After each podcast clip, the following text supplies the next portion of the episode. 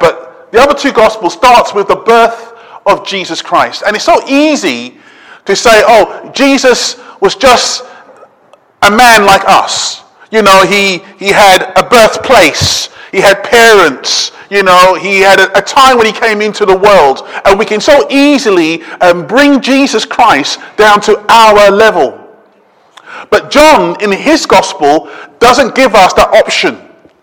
When John opens up his gospel, he says that Jesus Christ was there with God in the beginning. And not only that, he says that Jesus Christ was the creator. So let's look at that verse in, in, um, in John chapter 1. It says this Through him, speaking about Jesus, all things were made. Without him, nothing was made that has been made. You read Matthew's gospel and you're thinking about Mary and Joseph and, and, and a baby in, in, in, a, in a manger. But you come to John's gospel and he lists your thoughts higher than that. And he says, He is one who is a creator. Now, not only does John speak like that, but also Paul speaks like that when he writes in his letter to the Colossians. He says this the Son is the image of the invisible God, the firstborn over all creation.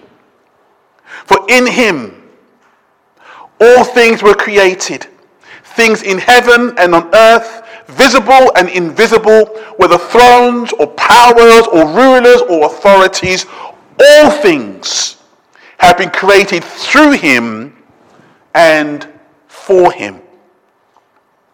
And if Paul is not enough, if John is not enough, even the, um, the Hebrew writer says this in um, his opening statements in his book.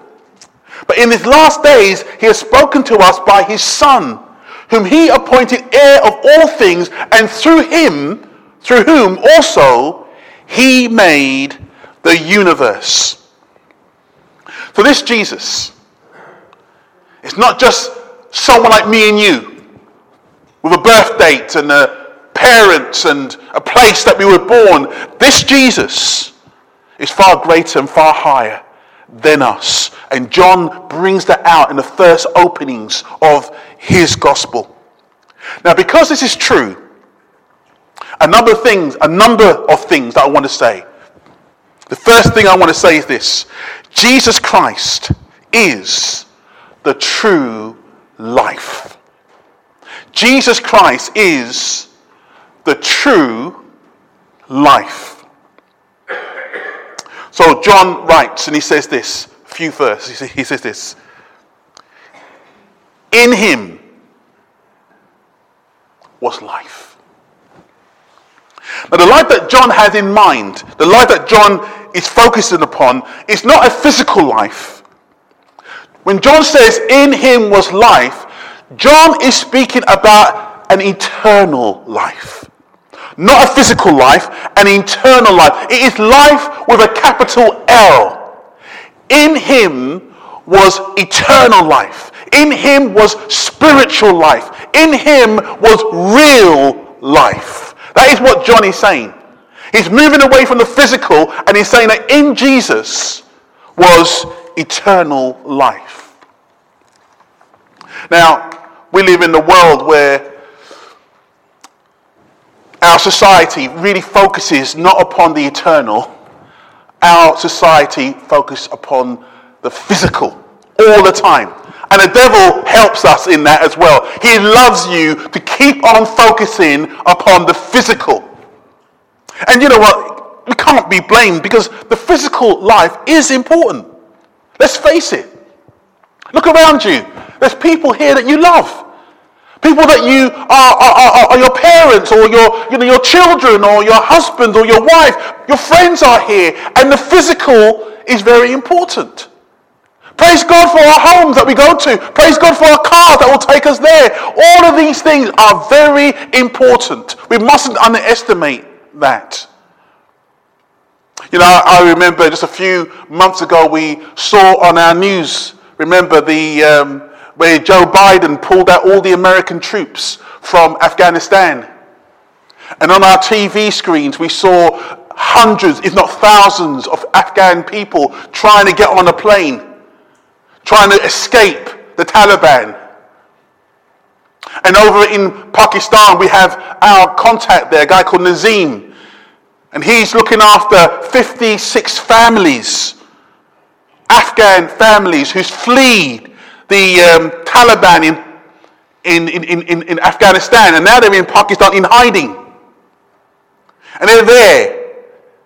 And they've left their cars behind. They've left their homes behind. They left their jobs behind but they're being kept safe in Pakistan. And what's happening with them is this they are saying, I haven't got my home, I haven't got my car, but I've got my health, I've got my children with me. They're important. And we mustn't underestimate the importance of the physical things that we have around us. They're very important. But John this morning wants to rise, get your eyes to be raised up above the physical, even though it is important, and begin to cause you to look at the eternal. Cause you to look at what is spiritual, because real life is eternal life. That's what is really important. Yes, the physical life is important, but what's really important is eternal life, spiritual life. Now, listen to what Jesus says. Jesus said this. He says this in um, Luke's Gospel. He, he said to them, Watch out, be on your guard against all kinds of greed. Life does not consist in abundance of possessions. Jesus says, Watch out, be on your guard, be careful. A man's life does not exist in how much he has. And then he goes on to speak about a certain man. This certain man had a, a wonderful harvest. His harvest grew, the, the crops was fantastic, the, the, the grain was, was, was, was, was, was multiple. And he said to himself, you know what, I know what I'm going to do. I'm going to pull down my barns and I'm going to build bigger barns where I can store all my grain. And he spoke to himself. And we have what he said to himself here in um, the Bible. He says here, And I will say to myself, You have plenty of grain laid up for many years. Take life easy. Eat, drink, and be merry. Here was a man relaxing. If he was in our modern day, he would make sure he put up on, on Instagram, on his Facebook, you know, his big barns. He will make sure everybody sees how luxurious life has. He will take photographs of his new meal, his steak and his, his chips, and he take a photograph of it and he will put it up there on Instagram so everyone can see just how luxury his life has become. Because to him, his possessions and his life was everything. And everyone would look on Instagram and everyone would look on Facebook and they would say, wow, I wish I was him. But what would God say to him? What did God say to him? Well, we have it here. God said something to this man. And God looked at him. And God said to him, You fool.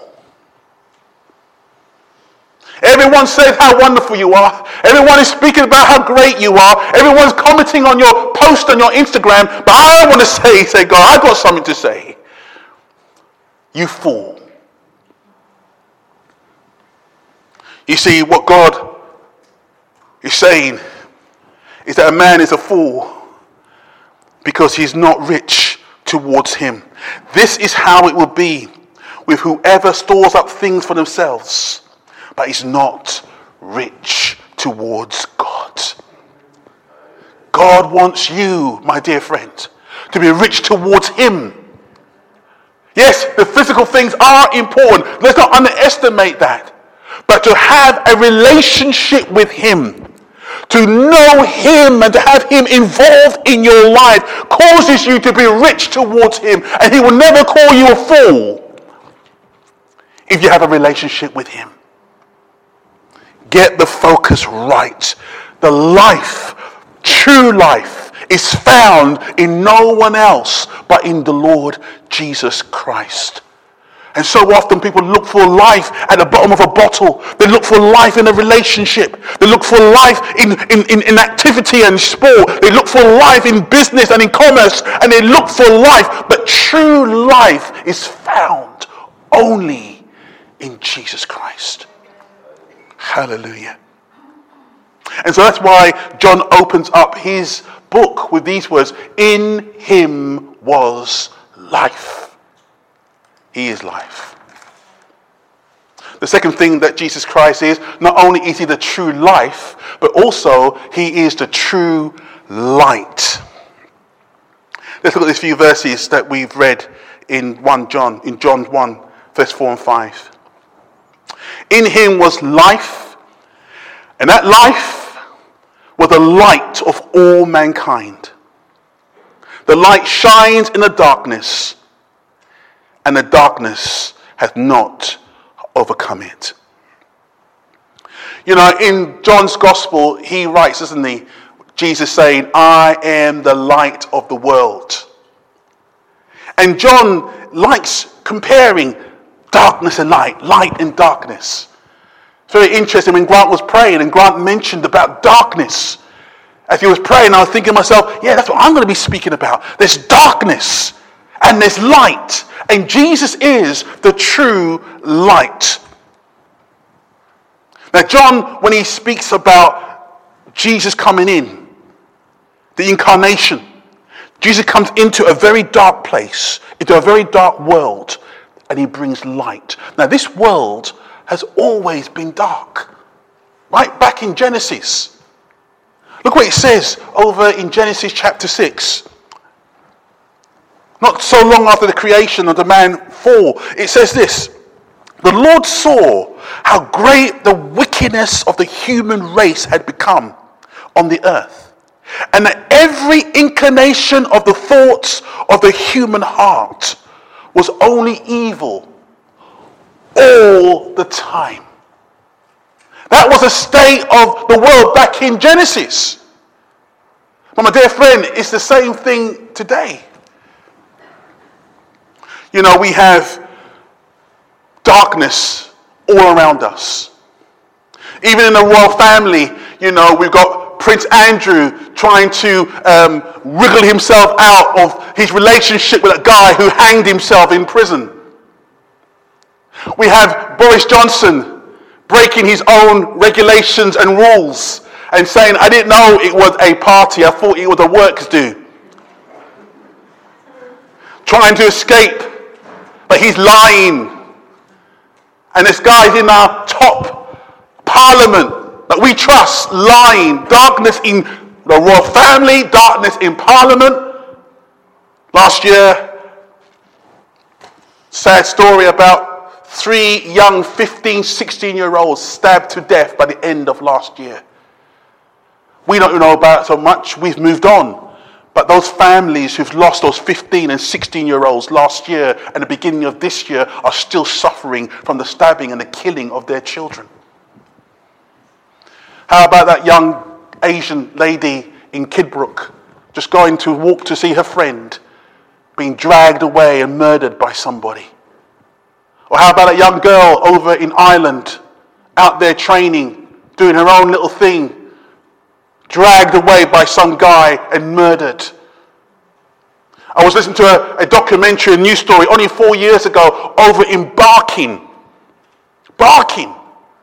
Four gay young boys get murdered by another gay guy, injected with drugs, and left for dead in the street.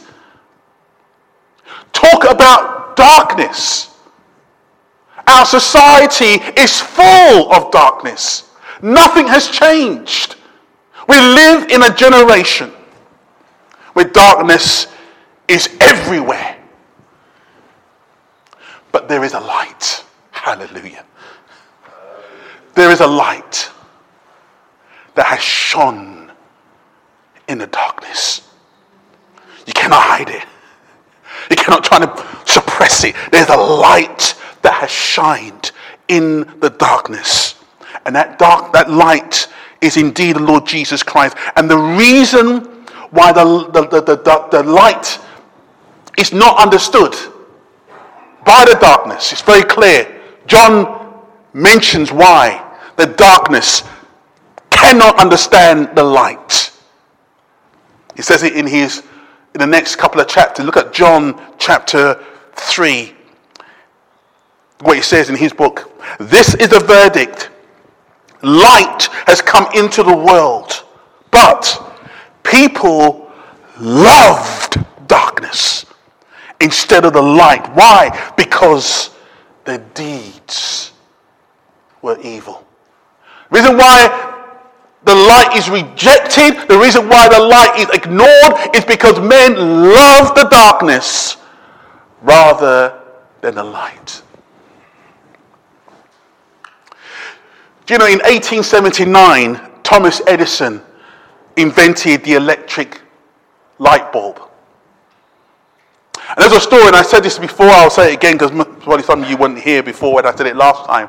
But there's a story about a wealthy family who always had candles. Everyone had candles. Before 1879, everyone had candles to light their homes. But this family were wealthy enough to get the Edison light bulbs. And so they had the people come to the house and they, they fitted the electricity and they put all the bulbs in different rooms of the house.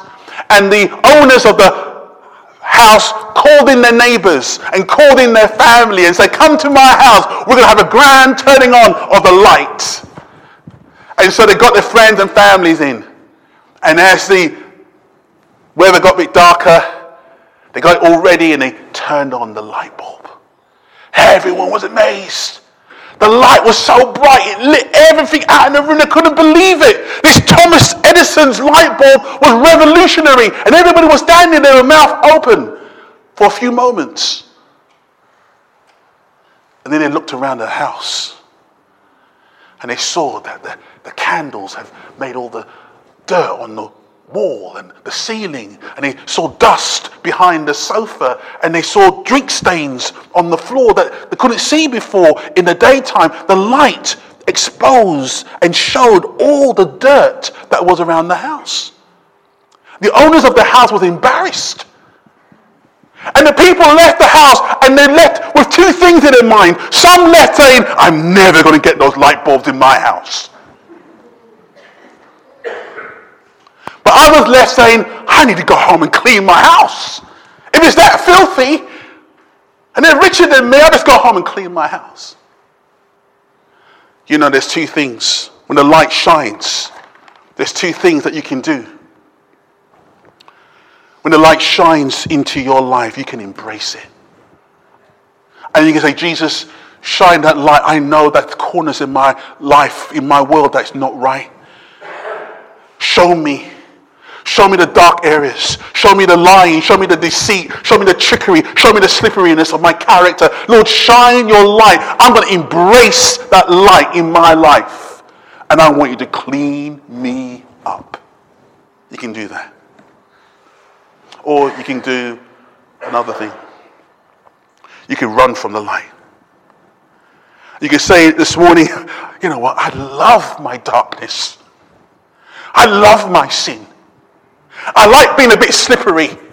I like being a little bit, you know, deceitful. I, I, like the way I've been doing my things in the dark. There's no way am I coming out into from the dark into the light and allowing my deeds to be exposed. Therefore, I'm going to sink back into the darkness. I'm certainly not going to come to Golding's church because when I come there, it exposes my darkness.